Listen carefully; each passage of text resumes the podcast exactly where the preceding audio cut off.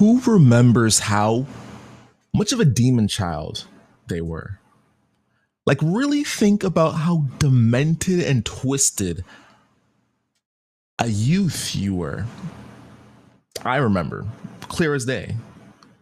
And looking back to remember the ages when I was, and not just me, like my whole class was just like truly just the spawn of Satan. It's almost insane. Like I remember being, I think, what was it? Grade four, grade five. Uh, I must have been around eight or nine years old. And this was the first years we really started learning about swear words. And oh my gosh, on the playground, did they let them fly? I probably heard more swear words in grade four and five than I've heard in my whole life. Like kids were just letting the the f bombs go, the f slurs, just just the q slurs, um, everything. It was like a bag of Skittles. You can get any color you want, really, realistically, honestly. And I remember specifically thinking about the F slur and the Q slur, the slurs for gay people. Um, these slurs were thought of on the same level. However, now that I'm older and now that words have evolved through history, we can see that the Q slur is now not so much of a slur, it's actually part of the LGBTQ acronym.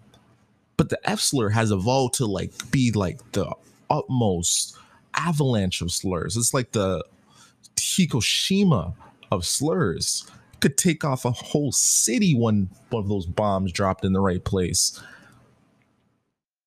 We've seen this with the words such as Negro. Negro evolved to be African American, which evolved to be black.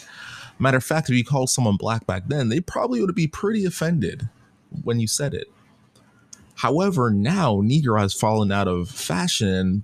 Black people don't necessarily like being called Negro at all, to be honest. So words evolve, meanings evolve. And with this lens, looking how what is it, the etymology? I forgot what the word, how words evolved, what's it called, but looking how words evolved, looking through this new lens, it's very interesting to hear Kanye West go off on his first presidential rally. Now, I know what you're saying. Let's get some caveats. Kanye West is not necessarily running for president. He didn't fill out all his paperwork. He's not a serious candidate. Pretty much everybody knows this. However, he's going to be the Harambe candidate of the year. What does that mean? Anytime someone wants to give an FU to the system, there's always some random fictional character that they give their vote to. This year, it's most likely going to be Kanye West. He's going to be the random write-in other candidate that gets like 1 to 2% of the votes. That's just how it is every year. But he's not actually running because he didn't follow paperwork in a lot of states to get on the ballot. So no so now looking at his presidential run as not an actual presidential candidate, what's going on?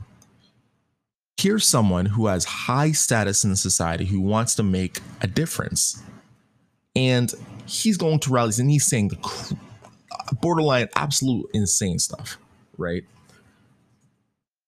Now, a lot of people are saying, you know, he's going through this bipolar manic episodes. They're saying that, you know, this is this, you know, he needs serious help. You know, he hasn't been the same since his mom died in like, you know, the late 2000s. But let's be real.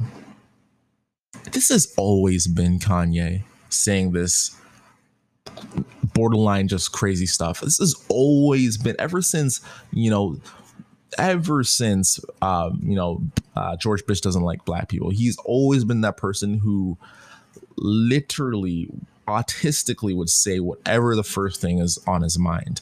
It's always been him. He's always been having manic episodes. Now, as a society, we just recognize that oh, this is someone who's bipolar, and this is explains his personality perfectly.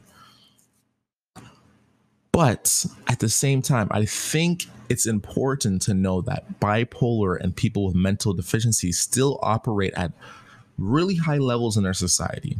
You know, there's a lot of mathematicians they say that are on the autism spectrum and it's that lack of brain development in one area that has the enormous you know over brain development in others. And then for kanye we can see that that's his case. You know he's self-reported has a $5 billion net worth. And to get to that level of success it takes immense talent in very specific areas. And I think a lot of people discount how hard it is to make a Grammy nominated album like a My Beautiful uh, twisted dark fantasy like they they don't understand the level of precision the level of music history the level of just pattern recognition and being able to understand what beat goes where, the level of innovation that it takes, level of collaboration, personality management of getting different artists and different um, directors and performers. Sorry, directors and performers, producers on the track, and sound engineers. They don't understand the level of creative direction that it takes to create an album that ridiculously innovative. So, what does that have to do with um, his presidential rally speech. One, this Kanye West in the past has been historically been on pace to try to say the right things. He just never does it in the most politically correct way. And I think it's important here at the Uneducated podcast. I encourage the dumb opinions. I think a lot of times people are too scared to talk because they know their opinion's dumb. And I think with a lot of dumb opinions comes the actual smart nuances that what he's trying to say. So in his speech, Kanye West made the now infamous line that actually Harriet Tubman did not free the slaves. She just let the slaves work for other white people. And of course, if black people weren't off Kanye before, now just here's another chunk of them just canceling Kanye. They're just not with Kanye ever since he's been with Trump, speaking these conservative talking points. Um, it's done a lot of harm to, you know, the black movement. You know, discounting something that, you know, a black abolitionist has done is not the way to gain favor in the black community. Like if Kanye was white, he would be super canceled, but because he's black, he's even still allowed to have a platform. But let's really dive into the most charitable interpretation of what Kanye West really meant with that line. And it comes down to how words change throughout the years. So the first thing you have to ask yourself is what does it mean to be a slave. What does that really mean? And this is a theme that Kanye has been preaching throughout his whole career. His whole career has been talking about the new slaves. He talked about especially hammered in and on Yeezus, and how people are so involved in this consumerism lifestyle that they're a slave to the clothing they buy. They're a slave to their jobs. They need their jobs to buy the clothing. They're basically working away to buy these things that they don't even really need. For Kanye West has always been about partly a mindset and it's been partly about you know working and not getting your actual worth and for Kanye West someone who's been fighting in the business world to raise his percentage of how much he makes on his Yeezy deals, to raise how much ownership he has and how much equity he gets in his Gap deal, to raise how much money he makes on his label. He's always preaching about how if you don't get ownership, you're not actually getting the money you deserve for your work. So when he talks about, you know, Harriet Tubman freeing the slaves, what he's trying to implicate is that they went from a worse form of slavery to a slightly better one. He's talking about degrees of slavery, the same way how words change over. His definition of slavery doesn't mean you're in chains and bondage. It means that now you're in a white supremacy system that doesn't give you the full value for your work. Hence, that's why when slaves um, were freed, you know, the, what is it, Emancipation I can't even say it, the Emancipation Proclamation when the last slave was free on Juneteenth and everyone knew that slaves free. Um, you know, and even a bit before that, in 1860, when it first started, here, Tubman really went and started freeing slaves. Cool, you're free now. But then what comes after that? Then comes the Jim Crow laws then comes, you know, the prison industrial complex. Then comes the racial terror of the KKK and other hate groups lynching black people across the South. Then comes, you know, redlining. All then comes the prison industrial complex. I don't know if I said that one already, but there's all these things that systematically um, unempower black people and even if you think you're free you're not necessarily free because you're being redlined and you don't even know it.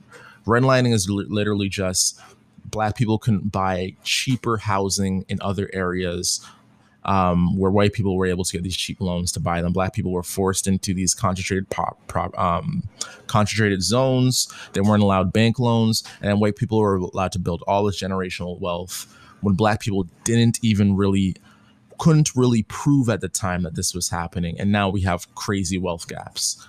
Um, so now black people instead of being slave to you know a slave master they're slave to the system. And that's really what he's trying to say just not so eloquently. And of course this is the best charitable interpretation of what he's saying but of course as someone who's listened to kanye listened to his rants in the past this has something that he's been saying all the time what does that does this really have to do with investing? A lot of times we see these rich, powerful people do these amazing and stupid stuff. For it seems almost for every single amazing thing Kanye West has done, he's done something just as absolutely as stupid. And through these cracks and looking at Kanye, we can really examine and see what it, how on earth is this person able to make so much money? You see, Kanye has a simple formula in life. He doesn't go on social media because clearly his personality is not meant for social media you can see that social media for him leads to anxiety, leads to manic episodes. He is not someone who's able to consistently stay sane and go on social media. However, before every single album release, he allows himself to go on social media and promote his brand. And what happens when that happens? It's almost like clockwork he says the most unfiltered on his mind thing because his brain just ramps him up, ramps him up, ramps him up, and he can't control himself. I don't even think he can distinguish that he's oversharing or overtelling, you know, by him saying all this, you know, crazy, um, insane things about Kim. And, you know, Kim Kardashian's been a real wife. She's held him down, gave statements, supported him through this, even when he's like bashing her and the family. This is his promotion release every time. He says he allows himself to go on social media and he says the craziest things. And without fail, this has built him a career just being authentically him. We've seen somewhat similar with Tekashi, but on a different lane of being able to convert Instagram views and channel views to song plays and to records. Um, but I think this is overall any entrepreneur can take this from it. If you have any sort of part time business, or if you're trying to build anything part time um, as an entrepreneur and you need that attention, it, it, it's just the way it goes. They say an old adage any, what is it? Any publicity is good publicity. And honestly, kind of comes to truth. You know, when we look back at Drake's album when he dropped Scorpion, this guy was going through it. Everyone said he's losing the battle. Everyone said Pusha T destroyed him, but he did like half a million sales the first week because he had this crazy, just absolutely crazy publicity around him and people figuring out that he had a son. And of course, you can say Drake's the biggest artist in the world. He doesn't need that insane uh, publicity to sell. But let's not be get it twisted. That publicity around him and Pusha T beefing definitely helped him get those sales. Kanye West has given us all the formula. If you want to sell spatulas, go on Instagram and give a rant about some crazy stuff. You'll sell a lot more than just spatulas. Obviously, you know, I'm being facetious. You can't really do that. But of course, you need to figure out a way to get the attention you need in your space before you're able to sell and expand your business. And as always, the best, most brightest investors are the uneducated ones. That's because the uneducated investor, they never stop learning. Let me know what you think on about Kanye West. I'm on Twitter. It's at Fly Stewie on Twitter. If I'm wrong, let me know how Kanye West, my opinion has been. But as always, we, Flight Crew, have to take off.